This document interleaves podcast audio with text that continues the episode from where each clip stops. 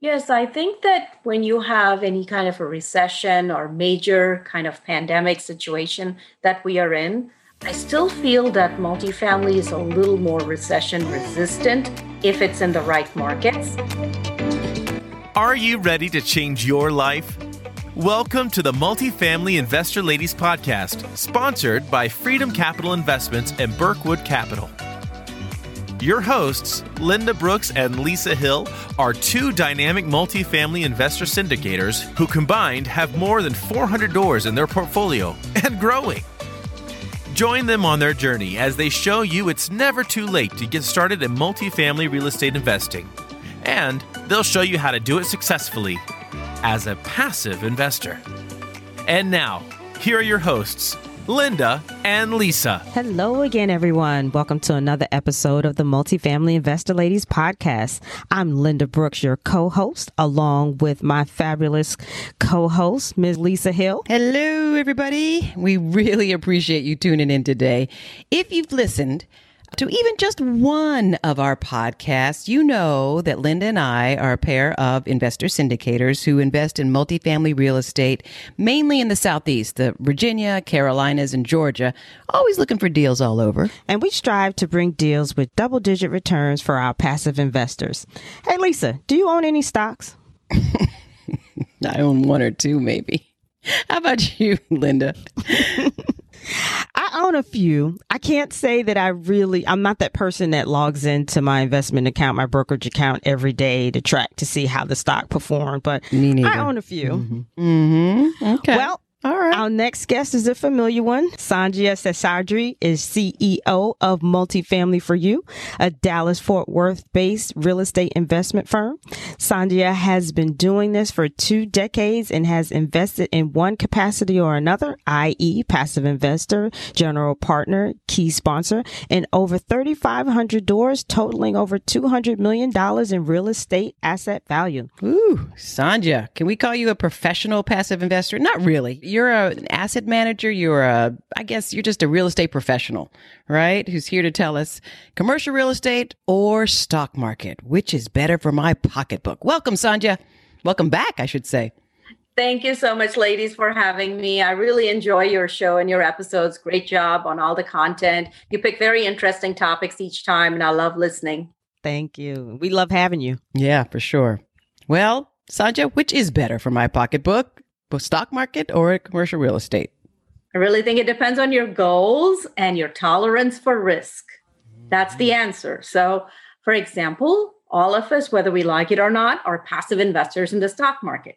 If you've ever had a job, they've probably put your retirement money in some mutual fund that you have no idea who's managing it, what's in it, etc., and your money automatically is in that fund.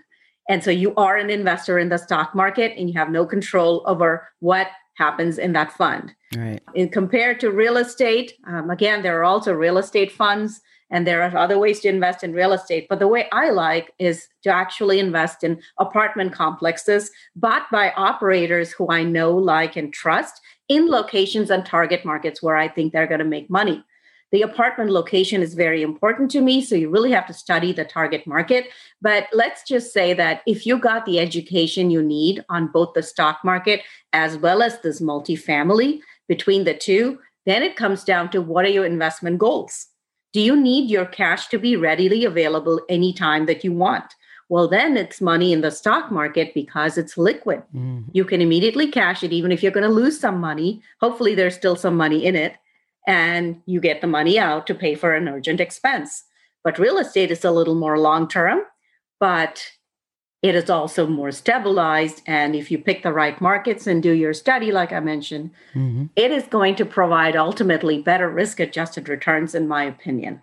Again, for long term, I recommend multifamily investments once you've thoroughly vetted your sponsors and you know your markets and the apartment deal analysis has been done thoroughly where you know they're not overpaying for a property and all of the other metrics right. meet your investment needs for example do you need more cash flow like a dividend stock would be a comparison to that mm-hmm. or do you not mm-hmm. need the cash flow right away but you're looking more for appreciation so in 5 years i want my money to double for example as your metric in that case You know, you accordingly choose the type of deal that meets that requirement.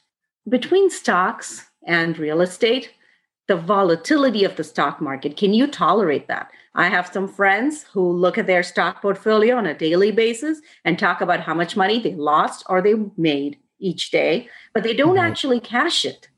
So if you don't cash out your stock when it goes high, then you didn't really actually make money. It's all paper losses or paper gains. In real estate, at least in my passive investments, which I have 17 of, I actually get periodic checks that tell me that the properties are doing well. The cash flow is nice to have. But the ones that completed a full cycle, my goodness, they actually made so much money for me.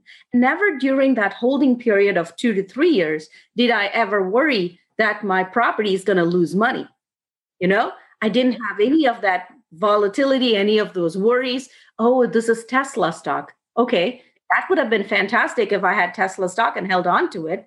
What about the all the other millions of stocks mm-hmm. that have mm-hmm. actually lost yeah, money? Yeah. So relative to that, I hear more about the good multifamily operators yeah. and the deals which have made money for their passive investors by because again, I thoroughly vet my sponsors and my deals and education I think is key in both cases to be a successful investor. Yes. And you talked about education. You talked about doing due diligence, about vetting your syndicator, vetting your operator, finding out exactly from other sources, talking to other people, talking to getting references, seeing portfolios, seeing how it operated, et cetera, et cetera. So those are all excellent pieces of advice. And, and then we mentioned the benefits of the steadiness of the real estate market in that we can look back to 2008 and all the studies show that even in the worst of our economic times, the deep recession, multifamily real estate held in there. Mm-hmm. It did, especially since during that time, a lot of people, unfortunately, um, lost their homes and were forced to move into rental units. And for the multifamily investor, that's an opportunity to increase their cash flow in terms of maintaining the value of the property. So, yeah, even in the worst of times, multifamily real estate has maintained its value. Yes, I think that when you have any kind of a recession or major kind of pandemic situation that we are in, I still feel that multifamily is a little more recession resistant if it's in the right markets. So the National Multifamily Housing Council published their rent data for fall of 2020 compared to the same time in 2019. See that rents only dropped overall rent collections by less than 2%, same time year on year. If you think about most multifamily syndications and how they are underwritten, this is a very important metric that you want to look for is economic occupancy. So that is a matter of not just the physical occupancy of, okay, how many tenants do I have occupying units and how many vacancies I have? Economic occupancy takes into account the collections and the bad debt and concessions, et cetera. Meaning, if a tenant can't pay the rent, how much is that less? So when you think about that economic occupancy underwritten for most good, well written multifamily deals, this 2% is nothing because we usually underwrite, especially the first year of takeover on a property, to be very high economic vacancy number for the first year. And we only after we stabilize the property that we even come down to something like a 10%. So even if there were 2% of tenants who didn't pay the rent, that is something the typical well underwritten multifamily asset can easily withstand and still do well in terms of having plenty of debt service coverage ratio and being able to afford to make all its payments. Mm-hmm. You're an underwriter, so yeah. this is speaking to you. Linda's a CEO, is an accountant, and so numbers are your thing.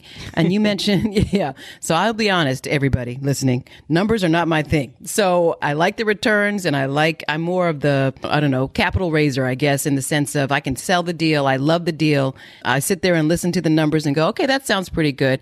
Do I have to know numbers? Do I have to be a whiz with math and and division and the Excel spreadsheet and all that? How can you help me? Me, Sandhya and Linda, both? I would say just ask the basic questions. Is let's say mm-hmm. rent collections drop and 10 more people mm-hmm. can't pay the rent in your apartment. Can you stand that? Can you still operate your apartment and make my distributions? Like how low? Mm-hmm. Have you done a, some kind of a stress test? Is a question I ask. How low can your numbers drop and for you mm-hmm. to still be able to pay all your mortgage and other obligations right. without having to come back for either a capital call or apply for forbearance. Right. So that's a stress test number I ask of everyone because we are in COVID times now. Yeah. And where is property currently operating it at Mhm. today? Mhm. In the last 12 months, how has it done? And what is your stress test number to see if it can withstand what is the worst case scenario it can withstand? Gotcha. And it's a team sport. That's what I was trying to, you know, get to. It's like you might be strong in one area, Linda's strong in another. Your your partner over here, you're in, is strong. We're talking about in terms of the uh, operator side. I guess we're getting a little bit off of uh, stock market, but it is a team sport, and you find people you trust who are excellent at what they do, and you partner up. Absolutely. So listen, almost everyone has heard of or knows of someone who invests in the stock market, but commercial real estate investing appears to be a little more elusive. Sandhya, understanding that you have a wealth of experience in both areas of investing, are you able to share a little bit about why that is, or at least why it appears that way? I think for most of us, when we think of real estate, we think of single family homes and rental properties or maybe a flip.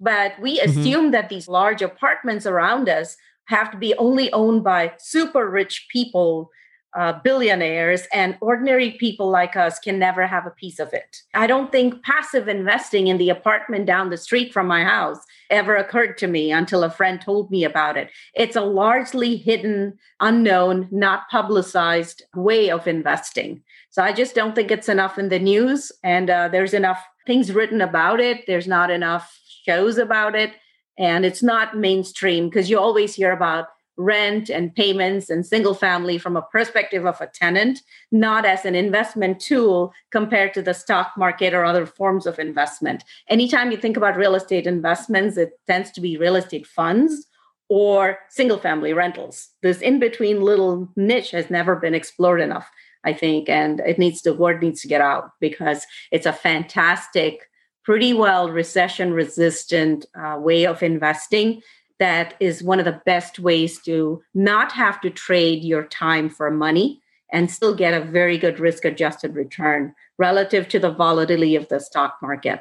Absolutely. And then we got to talk about taxes, Ooh, the benefits between the Yes. two, right?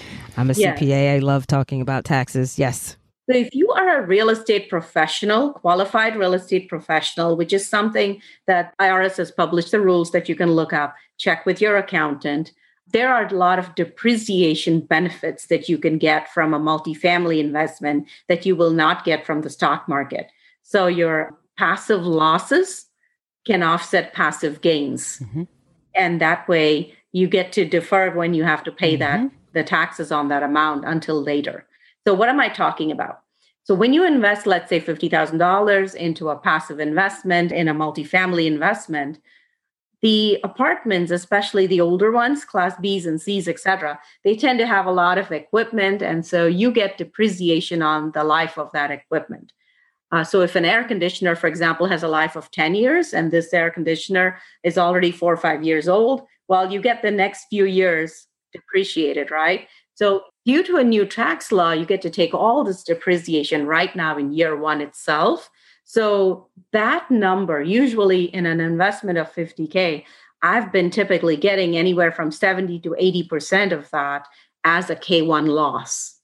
And so they give you that. An accounting firm does the taxes on this apartment building and then provides you with your statement for your investment.